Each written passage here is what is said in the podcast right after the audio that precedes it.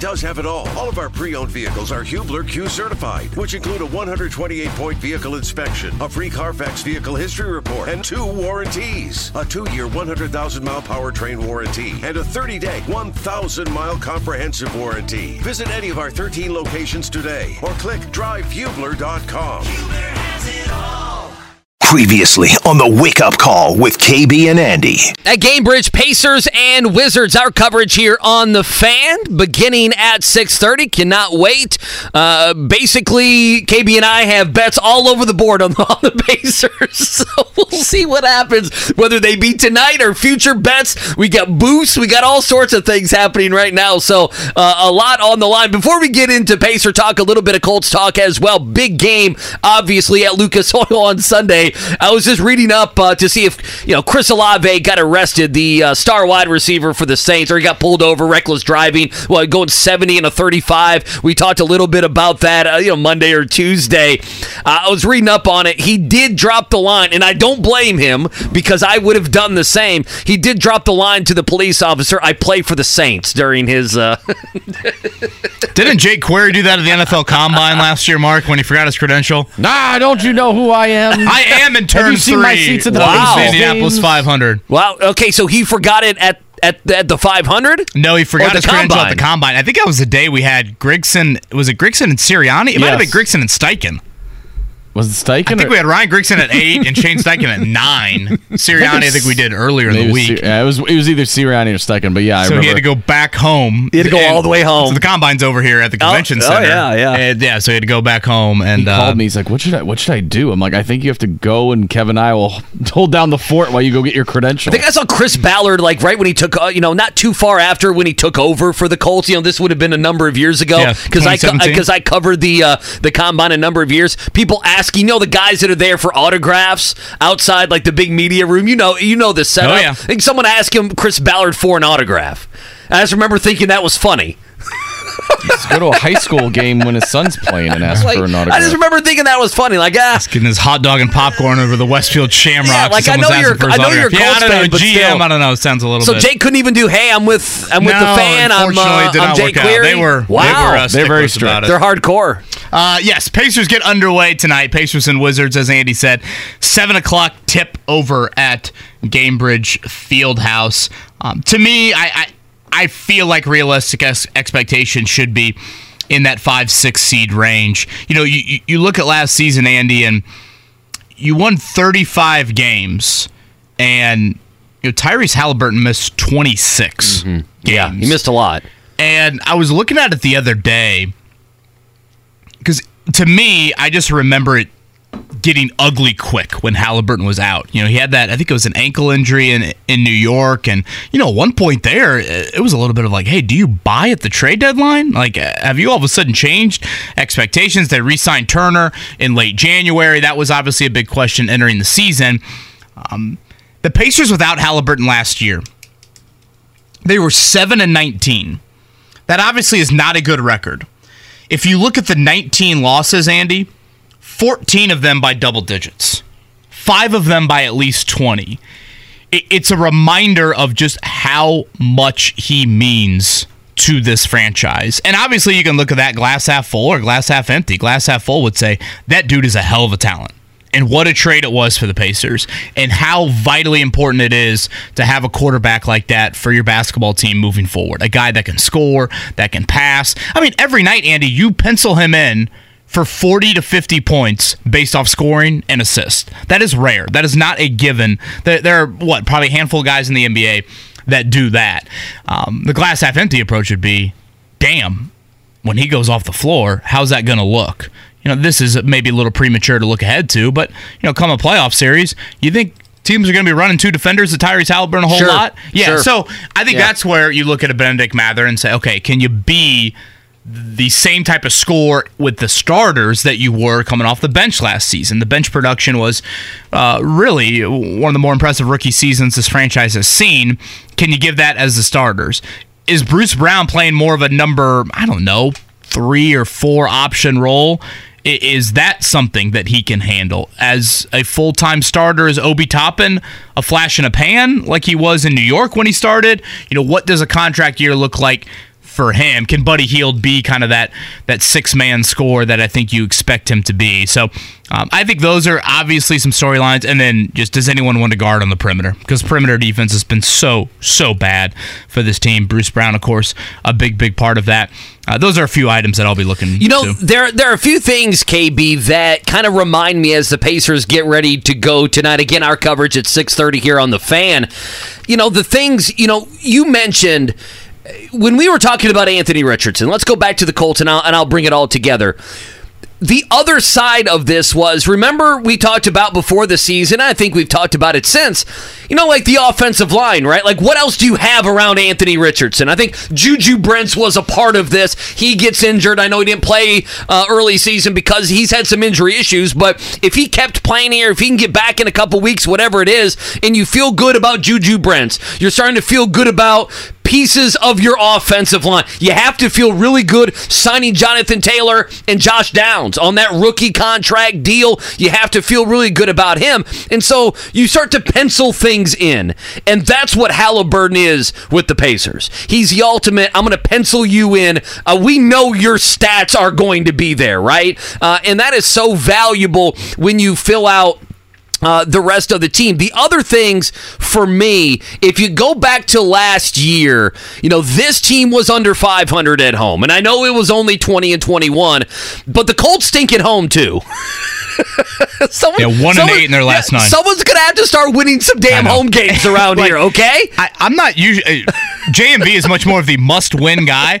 I feel like for city vibes, we need a Pacers convincing victory tonight. Like I, yeah, I, I know yeah. that sounds a little crazy to say, but like think about how the last seven to ten days have gone. 109 to one hundred oh nine to ninety or something like that. How do we lead off the show? Uh, how did the Pacer? you know, the Pacers haven't been in the playoffs in a few years, haven't won a playoff game in six years. If you're a fan of IU basketball, if you're a fan of Purdue basketball, you don't like how last season ended. Purdue much more of a kick in the you know what than Indiana, but still Indiana, you know, getting run off the floor by Miami in that second round matchup.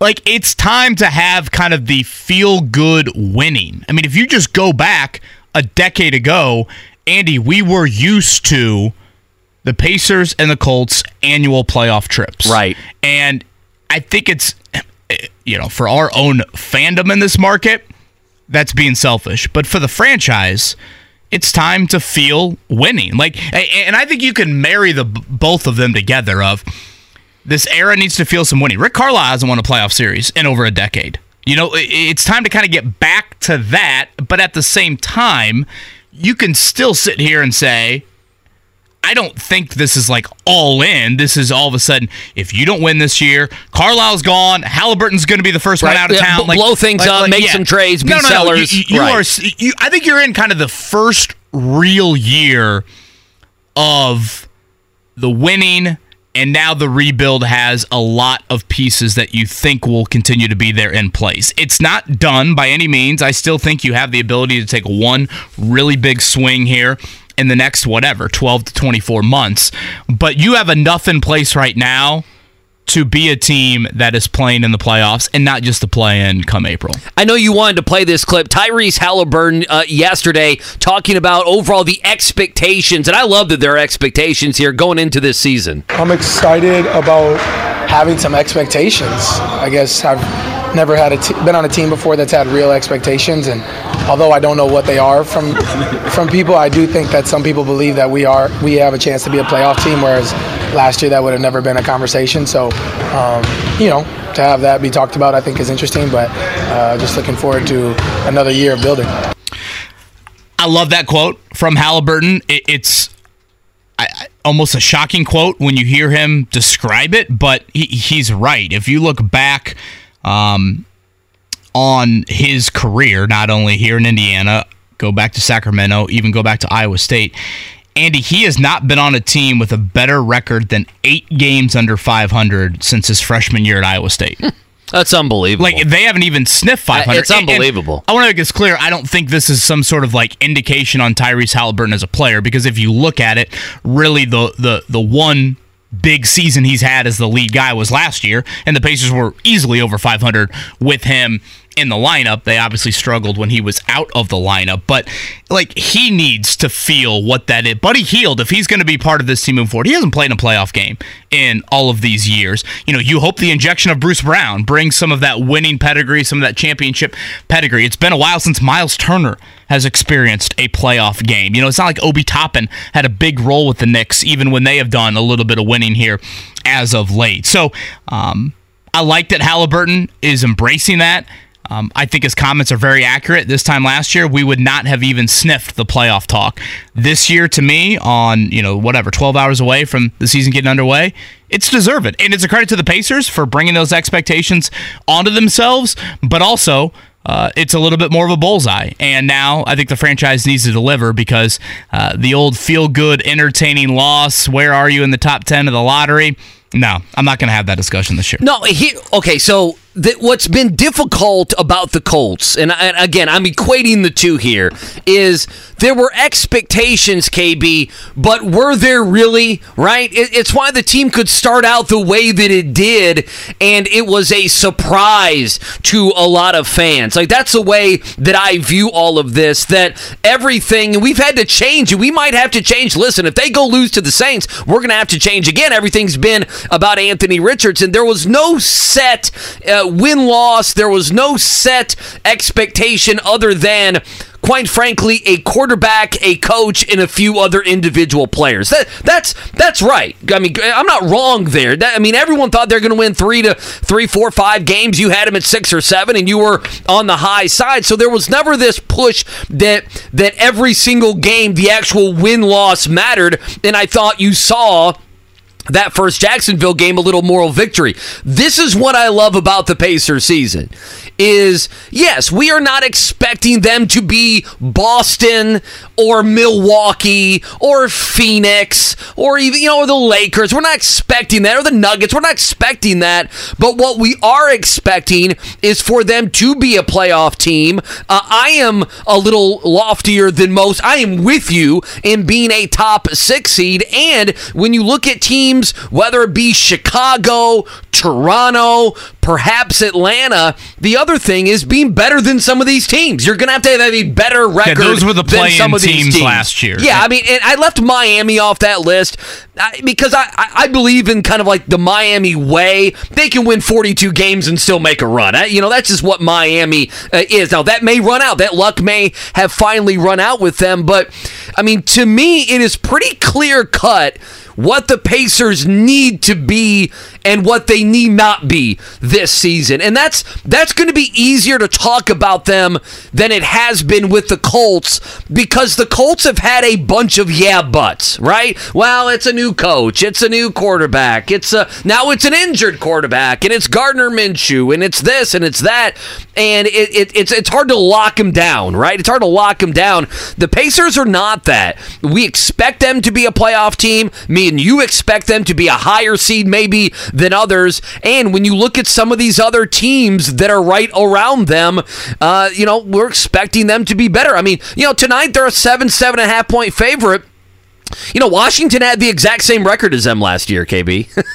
I mean, that shows how much better the Pacers have got and how much maybe Washington uh, has tore down as well. But passing these teams, uh, I mean, there's there's legit expectations on this team, which is fantastic, by the way. Uh, bet is locked in. I Okay, just put do it do? down. Pacers plus 45 wins.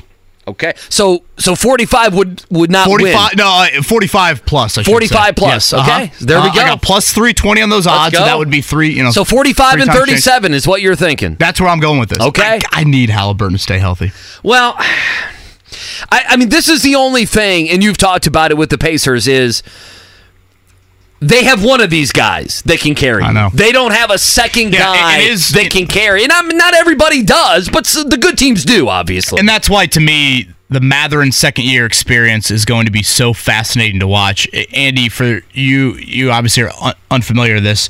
My infatuation with Bennedict Mathurin is was and is through the roof. Uh, build the statue it was a common phrase that I would echo last season, um, leading into that's who I wanted the Pacers draft. You know, again, he had a really promising rookie year, but now the question is, are you really real? You know, are you, you know, he talks about being a Jimmy Butler. He talks about being a two way guy. The Pacers want him to be a little bit of an assist guy. You know, sometimes he puts that head down and attacks the rim, and it's like, yep, you ain't seeing that ball if you're one of the other four guys on the Pacers What does he need to be for you? I mean, To is, it, me, is it a number thing? Is it he needs Yeah. to be a clear cut starter where it's not wishy washy? What is it with you? Yeah, again, a, a 16 point guy sprinkling in a couple of assists a game. The turnover rate is not that that high. And then on the other end of the floor, he's too athletic, too wired to not be a capable defender. So that one is a little bit more gray area. But offensively, um, you know, be a plus 15 point guy a game. But I think more than anything, when he drives on the scouting report, Andy, it says the dude's a driver and you better collapse on him when he drives. Okay. When two or three guys are around you, make the right read. And I thought there were some moments in the preseason he did that. Um, but again, to take a very scoring charged human, I mean, he is wired to score and he can do that. And to tell him, hey, don't go full pedal to the metal, ease up a little bit when you get in the lane, make the extra pass. I'm curious, very curious to see how that is going to So this go. is this is your this is your love interest here on the basketball floor, Mark. Is this what you guys had to deal with Oh, yeah. last year? Oh, yeah. Benedict Okay. was one of the names on the birth certificate for Max, and, mm-hmm. and Maddie erased it. Hey, what's good, Kevin? Thank you for your support. Heard you're a big fan of the Pacers. Um, I'm here, you know, supporting you. You support me. forgot about this. And I'm really excited. You know, I'm really excited for the season and uh, looking forward to do some damage and get some wins. Let's go. I'm convinced that they thought that that was like a 10 year old boy. And they're like, yeah. oh, can you write a message, Yeah, Kevin? second Not- grader here over at IPS School 72. Little Not Kevin. mid 30s Kevin Bowen radio host. yeah. Am I embarrassed by that? What- Am I, I don't know. blushing? What are those called again? Those the, the voicemails that people used to do.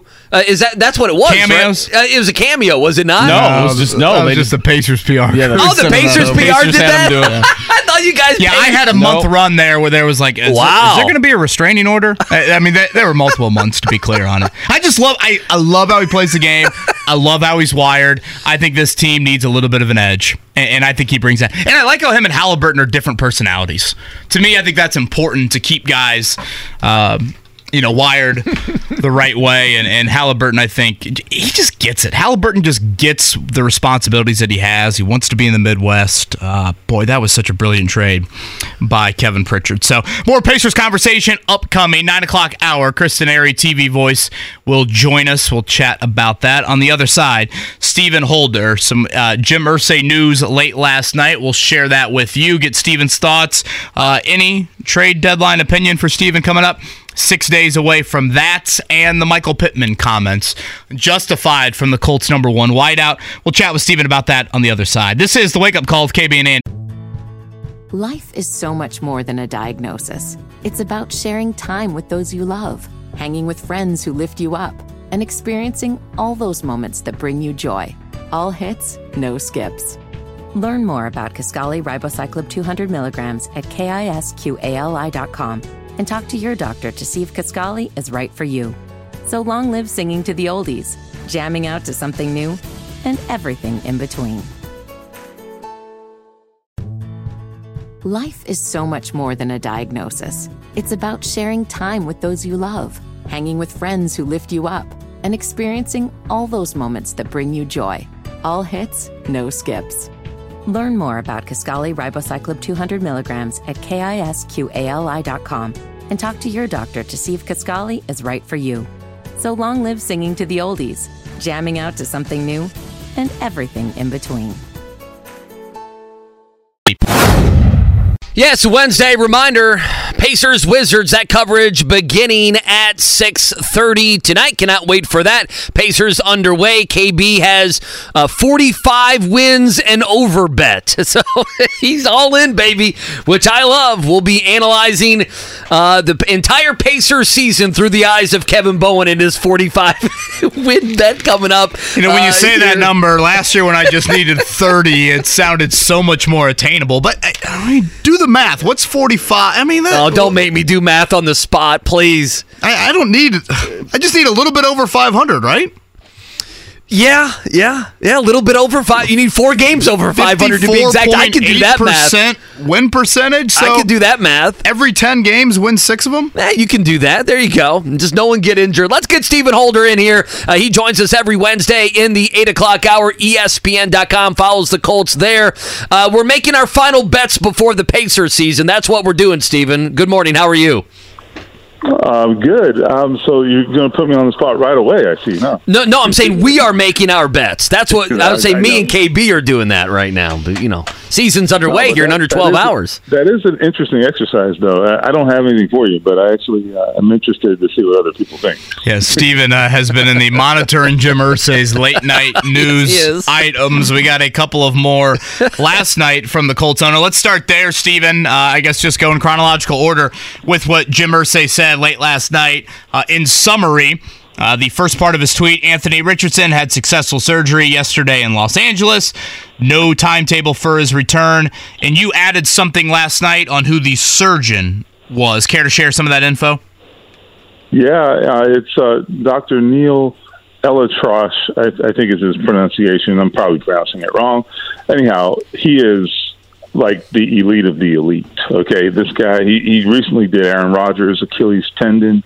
Uh, he he did Kobe Bryant's, uh, the late Kobe Bryant, when he uh, tore his Achilles. Uh, he has done, I believe, Joe Burrow's knee. This guy is basically the the surgeon that the most elite athletes go to.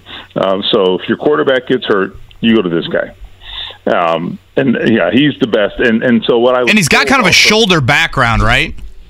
Yeah, he has done a lot of baseball guys. Um, I think he has done even um, um, uh, Ohtani, and I can't remember who else, but he's done a lot of baseball guys uh, that that I know of. So anyway, and my understanding is when they went in there, uh, they were very pleased from everything I heard, and didn't see any damage. The labrum in good shape.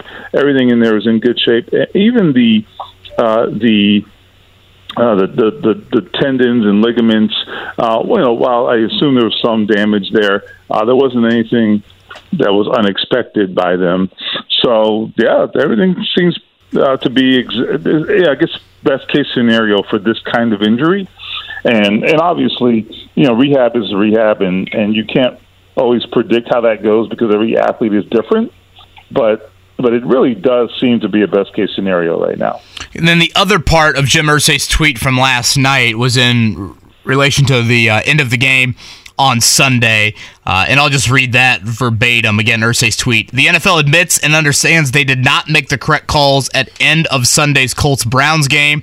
I believe we need to institute instant replay for all calls, including penalties in the last two minute of games. Um, you gotta love Irsay, Stephen. Love it. Oh my god! I was thinking this is almost like this is almost like you get in a fight with your wife, and then you know she comes out and makes an announcement like Kevin admits and understands that he was wrong,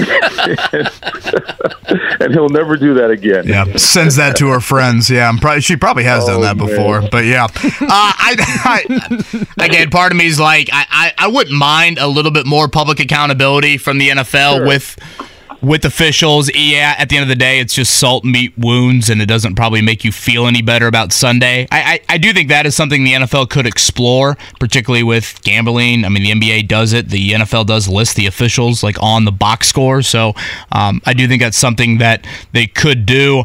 I, I personally see little little leverage to all of a sudden getting you know replay for all calls happening especially the final two minutes. I think there's so much gray area. Do you only do that for picking up flags? You, do you do that for yeah. calling flags? Uh, uh, yeah. I, I just don't see that happening. Yeah. So uh, so both points i agree with you. Number one i i i, I don't think the nfl will well let me rephrase that. I, I agree that there's not much benefit to to rehashing some of this stuff. I mean, the NBA does do it, and maybe it it, it, it makes people feel better about the arguments they were making the night before, screaming at their TV, which is, I guess, okay. But it doesn't change anything in the grand scheme, and probably just leaves you more pissed off. So it accomplishes nothing.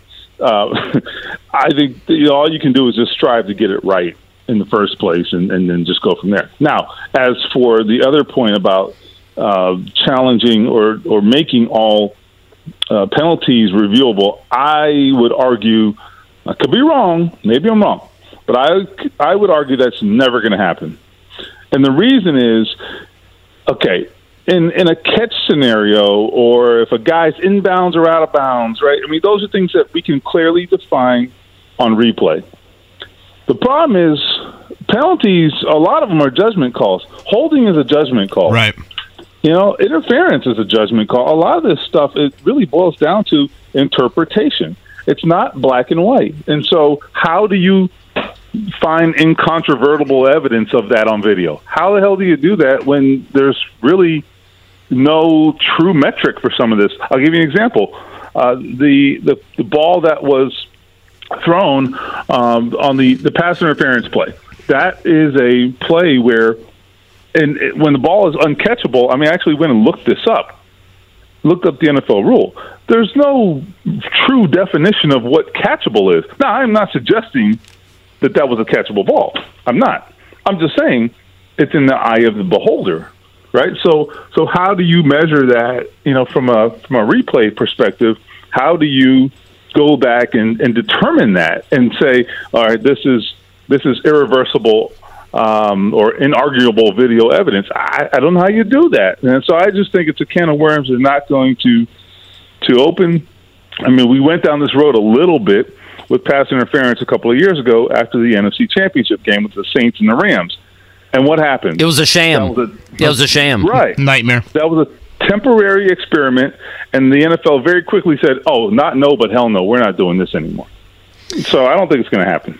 Yeah, I would agree. Stephen Holder with us, Payless Liquors Hotline, follows the Colts for ESPN.com. Listen, before we go forward to the Saints and we can go to Michael Pittman's comments and Minshew's turnovers and so, you know, the importance of the game in Lucas Oil against New Orleans on Sunday, how much of the game against Cleveland did you think the Colts were going to kind of hang on to that game? And I guess, just what did you make of it? We've talked about the officiating, the Minshew turnovers. Jonathan Taylor kind of looked back to his old self, uh, all the freak show things that Myles Garrett did. Uh, quite the game and a chance to win. And then PJ Walker goes 80 yards at the end of the game. A lot went into that game, and I left that game feeling pretty empty because I thought the Colts were going to win for large parts of it.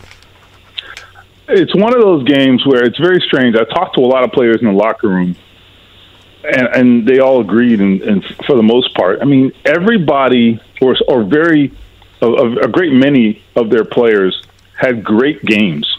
you know what I'm saying? Like you look around that locker room, and how many of those guys went out there and just played their tails off?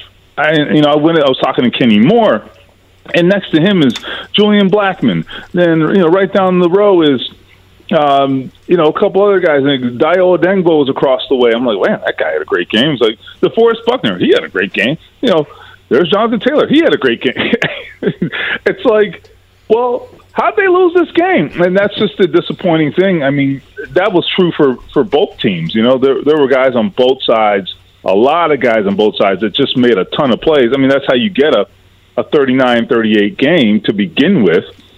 And it's about you know a couple of things. Obviously, the calls not going their way, but also just you know not getting a couple of bounces. I mean, that the big play that that was given up, the big completion that was given up to get Cleveland you know down in scoring position, that was a huge play. I mean, Darrell Baker on that play tries to make a play on the ball and and just kind of misses it over his outstretched arm. You know, it, it is a game of inches. We say this all the time.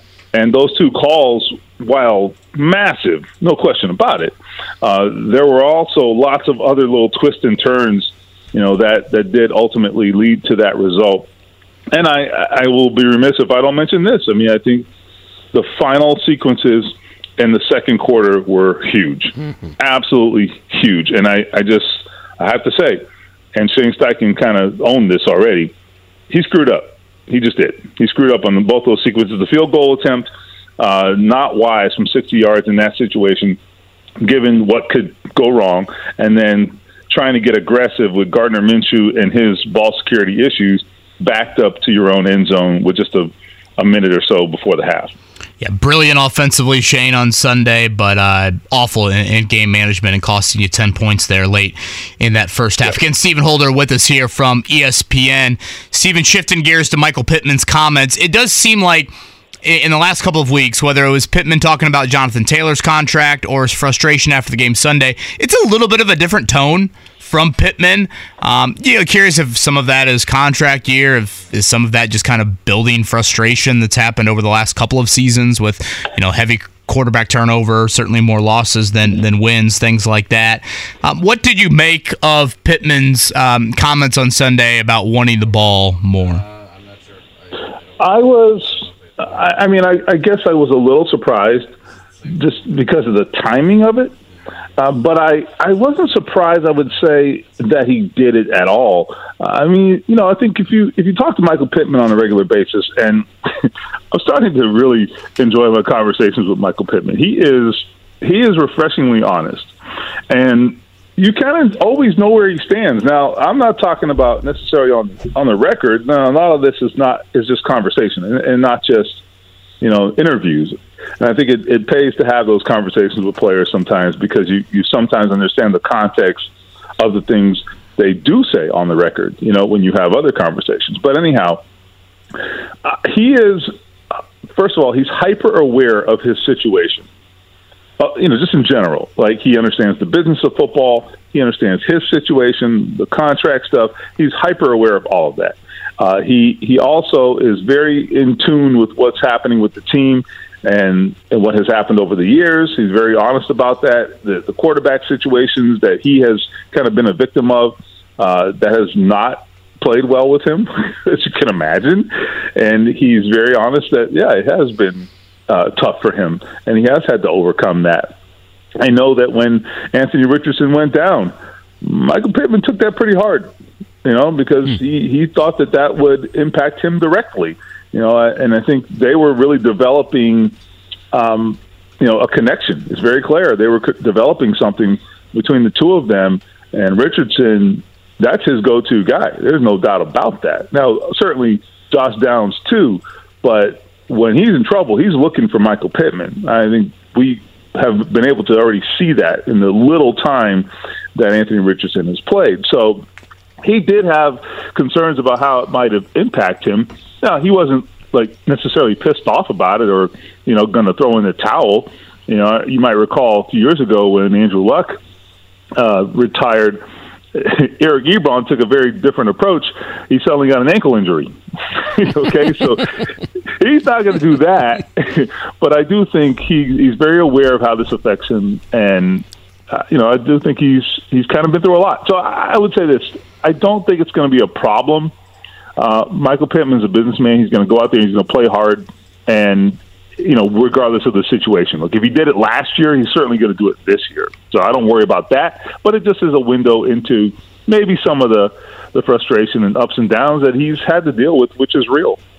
Yeah, it was a brutal loss on Sunday. There's no doubt about it. That factors into it. Stephen Holder with us, ESPN.com here on the fan. Payless Liquors Hotline.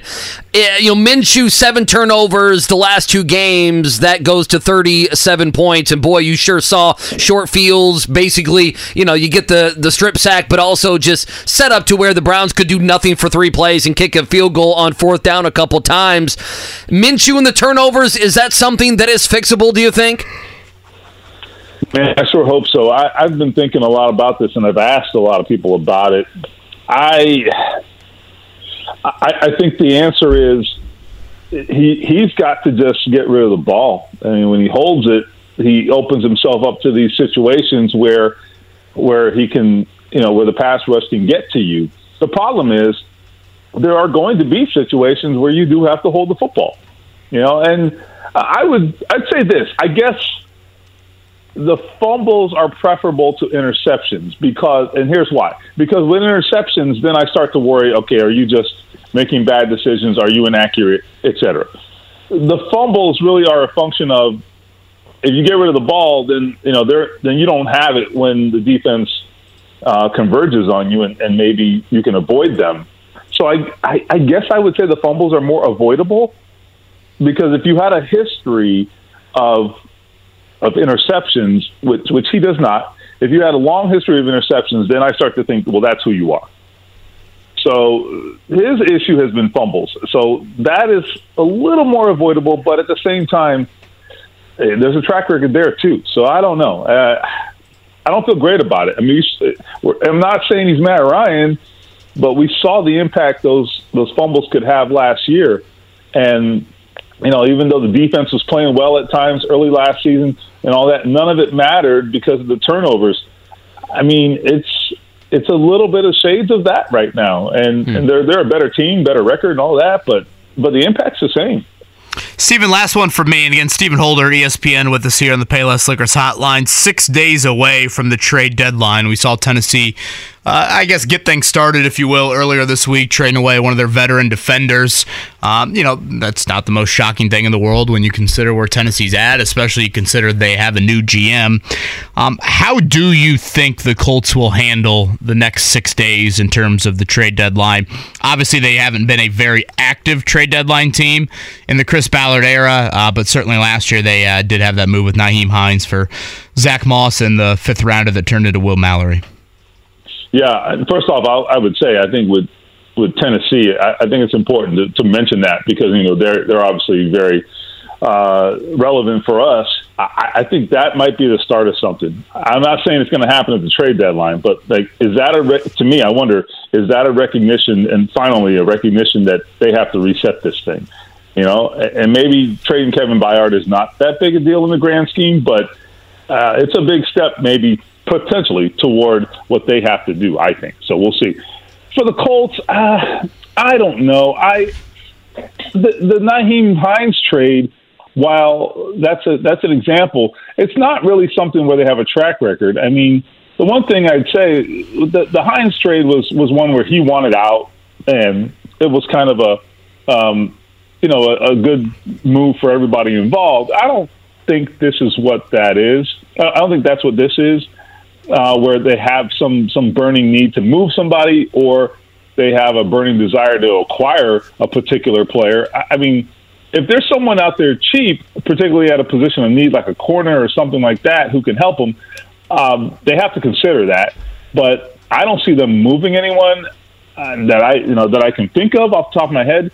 Um, I don't anticipate that, and I think for the Colts, you know, the way tr- Chris Ballard treats his draft picks, I mean, he just doesn't give them away. So I, I don't know. It would have to be a really uh, a really good deal for him and, and something that's a little bit longer term, not short term. I mean, going and getting a guy whose contract is up at the end of the year, I don't know who that would be. I'm just saying, generally speaking, going and getting a guy whose contract is up at the end of the year, I don't see where that helps you or, or where that falls in line with Chris Ballard's um, you know, sort of way of doing business either. So I, I, would be surprised. You know, I don't think it's like as black and white, Stephen, as you buy or you sell. Like, obviously, you're trying to do a little bit yeah. of both in all likelihood. And, and I kind of view it like this. You know, last year, I don't think any of us expected Bobby Okereke to be re signed.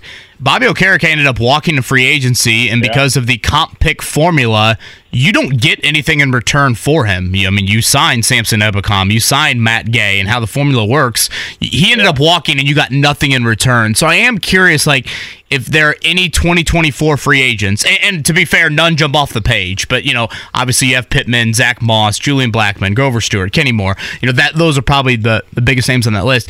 If you sit here right now and say we don't think they're part of our 2024 plans and beyond. Do you try and move them? I don't think that's. I mean, it hasn't been Ballard's mo, and I'm. Right. I, I don't think it would be maybe with a first year head coach because I think he wants to instill more of a we're not selling type of culture. But I just feel like that's an avenue to explore because if you get a pick and return, and now all of a sudden that pick down the road is in a trade package for a big time wideout, you've done you've done a good job in my opinion. Yeah, I, I agree. I mean, the one guy whose name I've thrown out there, and this is not a report, this is not a suggestion, this is nothing of the sort. It, it's just along the lines of what you said. The guy who who kind of meets that standard that you laid out, and and and for whom you have someone behind him, would be Julian Blackmon, right? Because of Nick Cross. Mm-hmm. And so I have heard nothing about this. Okay, to be clear, but it, I'm just saying, if we're if we're trying to profile and trying to find right. uh, someone that makes sense, he could be. You know, whether whether he has value out there is what I don't know. How do other teams see him? I think he's having a great season, uh, and I think he's a versatile player. Uh, he's he's certainly cheap, you know, as his contract's expiring. If you have a thin secondary out there, and I, I think the Colts have a thin cornerback room, but at safety they actually have three very viable players.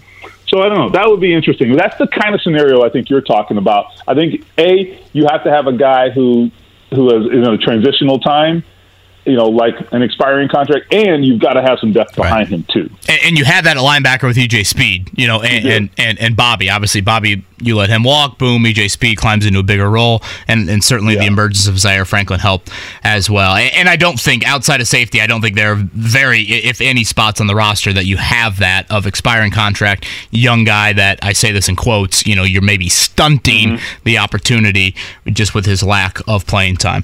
Uh, all right, Stephen, as always, great, great stuff. Uh, we'll see you uh, later today out of Colts practice. Okay, guys, see you soon. Wake up call. Life is so much more than a diagnosis. It's about sharing time with those you love, hanging with friends who lift you up, and experiencing all those moments that bring you joy. All hits, no skips. Learn more about Kisqali Ribociclib 200 milligrams at kisqali.com and talk to your doctor to see if Kisqali is right for you. So long live singing to the oldies, jamming out to something new, and everything in between. Appreciate Stephen Holder joining us. A lot of Pacer talk, a lot of Colts talk. You want to find any of it, you can. Podcast Center 1075thefan.com or download the podcast wherever you do so. As always, hanging out in the drivehubler.com studio. So we're going to get uh, Chris Denari here. We'll talk some Pacers with him uh, in about two minutes or so. You know, I want to bring this up, KB, uh, and you might be able to help me with this. You see, I'm wearing glasses today. Uh huh. These are brand new. Oh, These are brand new. I'm trying something. Not for the looks. are those the Blu-ray? I mean, yeah, they they have the the blue tint to them Yeah. that's supposed to be good. I've been having tired eyes. Okay. And my close up vision. Are we blaming Mason for this? uh, no, my close up vision. Although when I have been holding them and I kind of look down, I'm like, yeah, you're. It's a little fuzzy. it's little fuzzy. So I'm damn near. That's a you problem, not a him problem, to be yes, clear. Yes, Yeah. I'm damn near 40 years old. My my mom was, you know, I, I mean, she had glasses early. My dad had them in the early 20s, and so this is. I had like the close up ones, you know, but I never wore them around here because I can't look down and then look up and see you and Mark, and Right. everything's fuzzy. So I actually have a little bit of a bifocal here, Got and it. a- like and- Ben Franklin. Nice. I'm you. waiting for you to kind of like- like, pull them up yeah, at some like, point. I'm like an Yeah. old, I'm like an old man, so everything it's got better over the course of the show, but everything like there's a small prescription in the main part, so everything is a tad fuzzy.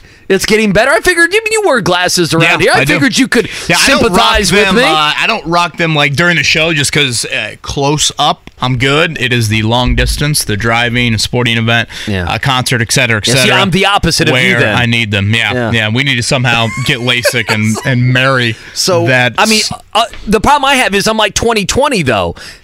But you know, my eyes get tired a little bit. They have to overcompensate. So I'm sure the YouTube audience has seen that. I'm sure they don't care. But uh, I have new glasses, so we're trying things out here. who is the second leading scorer for the Pacers this season? I assume that you would put Tyrese Haliburton in as the leading scorer. Who would you put two? Would you put Mathurin? About Hield. Se- seven, 17 a game? Is it between those two? Why don't you ask Chris? He just joined us. I think it's between those. You two. think it's between those two? Yeah. I don't think Bruce Brown No. will be there. No, I don't think he'll be there. I think No. he'll be more of a fourth option on offense, don't you? Yeah. Chris Yeah. Denari, TV voice of the Pacers, joins us. At some point, I'll throw that question, but I do want to start a little bit more history with Chris Denari. Chris, uh, year number, I'm going to guess, and I hope I'm somewhat close. I'm going to say 22. Uh, not, not that, not that many yet. 18. Okay, 18. 18. Got it, got it. Uh, hell of a run. Uh, congrats on that. Opening night is here for you. Uh, are we going to get Adam Silver with you guys tonight? I, I saw that he's going to be uh, over at Gainbridge Fieldhouse late, later today. Yes, we have our usual uh, in-game interview with Adam Silver. I believe it'll happen in the second quarter. Nice. Uh, he's always gracious to join Quinn and I, so uh, yeah, he's in town for uh, All Star press conference at 4:30. Um, and you know it's great to have him on opening night. Makes a lot of sense with the All Star weekend uh, coming to Indianapolis in February. So yeah, we, uh, I know Quinn and I look forward to it every year. I, we'll probably see him a couple times this year, uh, but uh, like you, I, I saw him last night in Denver presenting the rings and uh, he'll make the flight to Indianapolis uh, for uh, today and tonight. Before we get into the season, players, rotation, storylines, et cetera, et cetera, I don't know, maybe it's a media nerd coming out in me here, but obviously tonight you'll have Adam Silver with you guys. Um, anything, uh, are we expecting anything different broadcast wise from you guys this season or pretty status quo? Obviously, you, Quinn, and JJ, uh, you know, still together, but anything different to expect or uh, pretty much what, what we've gotten used to? Yeah, we have the same personnel. I think uh, the cool thing is our uh, VP for broadcasting and our great director, Jamie Burns. He's been doing it 20 plus years. We've got some uh, additional cameras uh, uh, within the playing floor and around uh, Gainbridge Fieldhouse. So you'll see some different sights and sounds. Uh, you, you know, we now have. Um, you know, the outdoor Bicentennial Unity Plaza. We've got cameras out there. Uh, we were doing a game uh, during the preseason, and there was a five-on-five game going on uh, out on the, the, the court at Bicentennial Unity Plaza. So there'll be some different things that I think you'll see. You know, but our and you know we have some different bells and whistles, but uh, you know, we want to bring you the game and, and get people excited about Pacers basketball. Chris Denari with us here on the Fan Pay Payless Liquors Hotline. Well, Chris, I haven't met you, uh, but it's good to meet you over the radio. So uh, obviously enjoy the work and cannot wait to to uh, listen and watch to you guys all season long. How different do you think it will be at least early on? This team has legit expectations to get to the playoffs, to uh, be above 500. Hell, both KB and I think they could be around 45 wins. We think they could be a top six seed. How much does that change, I guess, the thinking going into this season where everyone's talking about this team kind of taking the next jump here?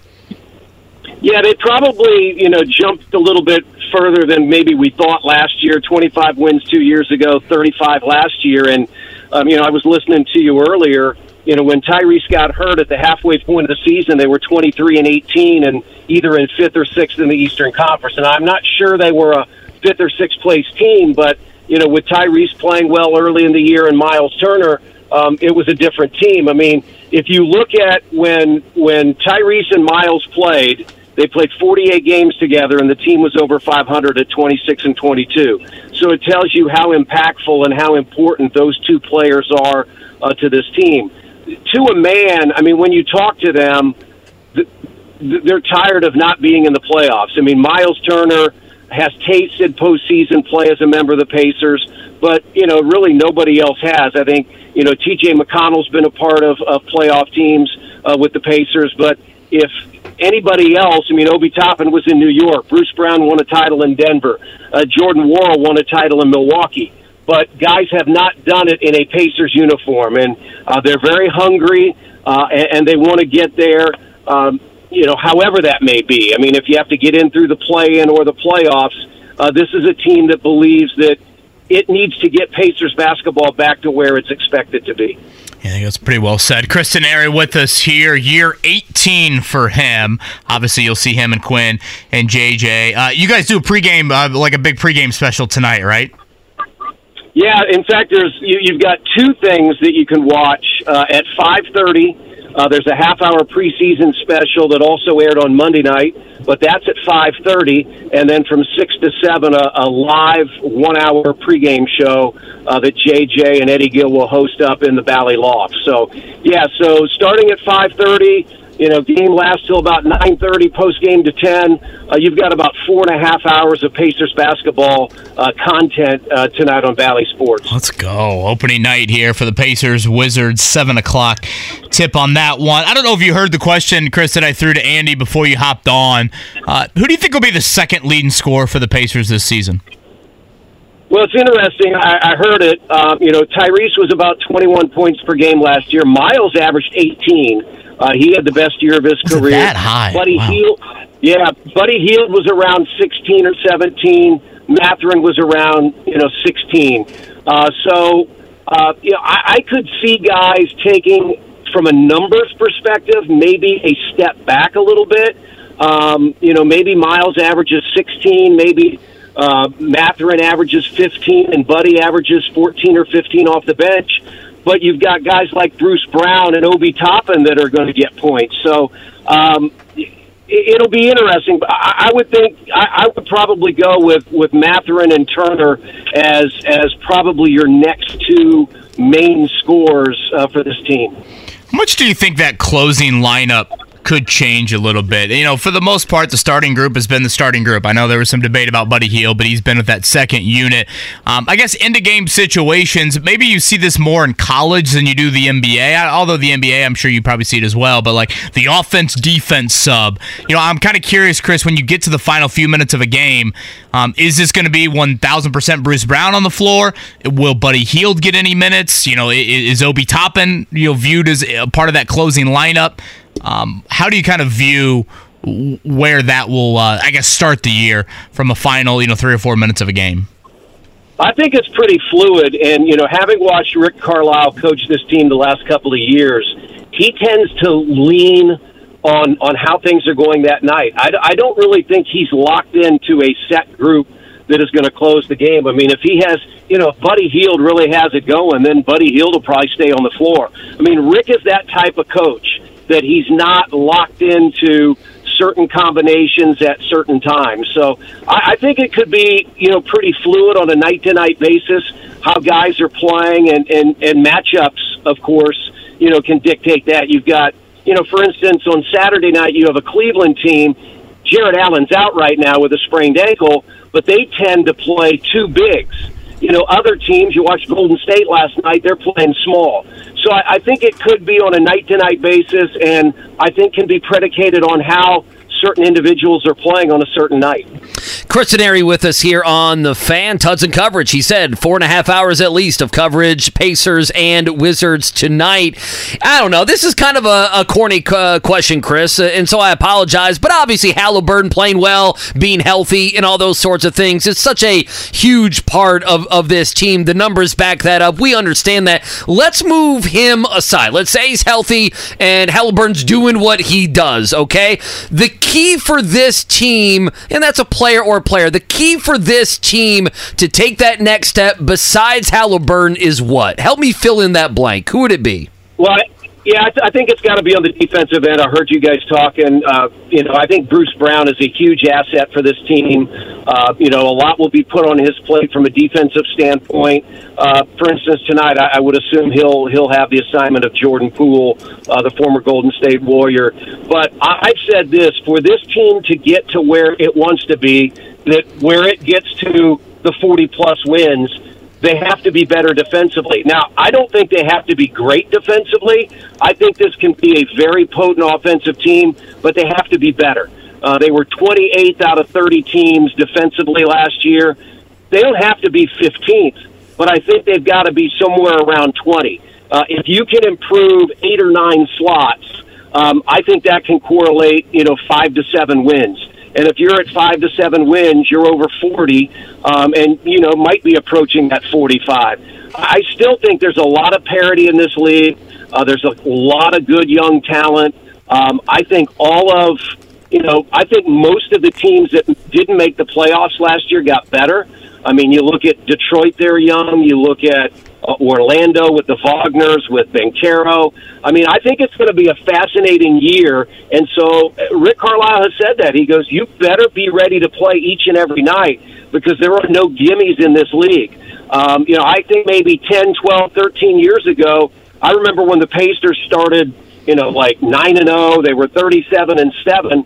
Now, they were one of the better teams in the league, but you just knew on a given night that they were going to win and you just wondered how much they were going to win by.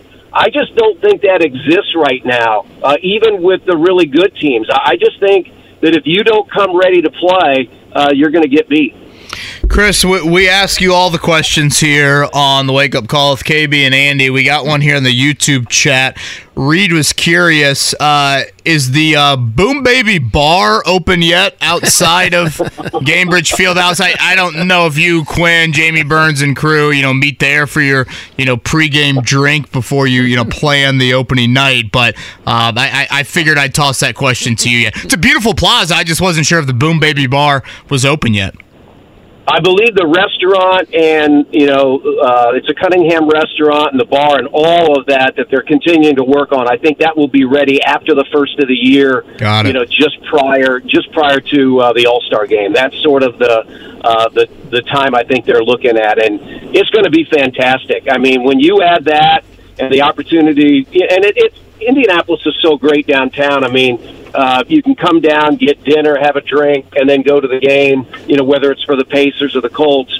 But adding the the restaurant and the bar and, and Bicentennial Unity Plaza has just made that a, a really cool spot in downtown Indy. All right, last one from me, and obviously he is TV voice Chris Denari. You will hear him tonight as the Pacers get their season underway. Pacers and Wizards, seven o'clock tip. Um, I have said really for the last several months now, Chris, five or six seed. I, I think it's realistic. Um, you know, I, frankly, I think it's kind of needed. I think it's an important step for this franchise to, to take after the kind of the lack of either playoff appearances or playoff success they've had over the last five to ten years. Am I like not giving the Eastern Conference enough credit? I I, I don't know. I feel like you know, talking to some other people, they're like, man, five to six. I, I see it a little bit more in the play-in range. Uh, am I missing out on some of these Eastern Conference teams that maybe I should give more more credit to? Well, I, I I think you know every year certain teams take a step forward and certain teams take a step back. I mean, clearly at the top, uh, you've got Boston and Milwaukee. Um, you know, I think Cleveland can be really good. You know, we saw Cleveland in the preseason, and we'll see Cleveland twice uh, in the first five games. You know, Philadelphia, what are they going to be? I know. You know, with with all all the turmoil that's happening there, but they've got some really good players. I mean, Maxey and Joel Embiid. Uh, the Knicks, I think, have a really good roster. Um, you know, Chicago has three. They didn't make the playoffs last year. They have three All Stars, right? In LaVine, DeRozan, and Vucevic. Uh, they've got Coby White. They've got the Dosunmu. I mean, they've got a lot of talented players. So, in some regards, Kevin, you can put all of those in a hat, and on any given day, pull out and go, "Gee, I think this team could be pretty good. They might be the fifth or sixth seed." Uh, Miami. I mean, they've got Jimmy Butler. I mean, they went from the play-in to the NBA Finals last year. So, I think it's going to be very competitive. Can the Pacers be a player in that? I absolutely believe so. But I think, like all teams, you got to stay healthy. Uh, you got to do a better job at home. You, I was listening to you guys. You're right. The Pacers the last few years have been under 500 at home. They had gone like 30 plus straight years with a 500 or better record at home. So with so many games early, I think seven of nine and 11 of 16 at home, you really need to take care of home court advantage. And I just thought the the the, the atmosphere and the crowds were great last year. I mean, th- you can tell this fan base enjoys watching this team play. Well, they also want to enjoy watching these this team win. And I think that's where it's got to start, starting tonight. Yeah, I think uh, again that is very well said. Uh, do you guys usually do pregame intros for opening night?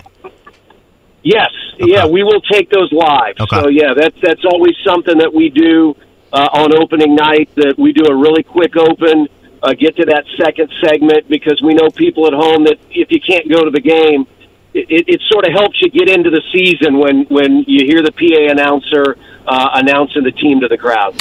He's an absolute pro. He was a hell of a basketball coach for myself back in the day. he is Chris Denari, and you will hear him, Quinn, and JJ and company again coming up. Tip at 7, but coverage begins much earlier than that and much later tonight as they get ready for opening night. Chris, can't wait for it. As always, thank you for the time. Hope the family is great. Great seeing you and the grandson a few weeks ago. And uh, have a great call tonight. All right, thanks, Kevin. Uh, thanks. Uh, good to talk to you and meet you through the phone, Andy. And congrats on having a little boy. Thank you. Appreciate it, Chris. Thank you.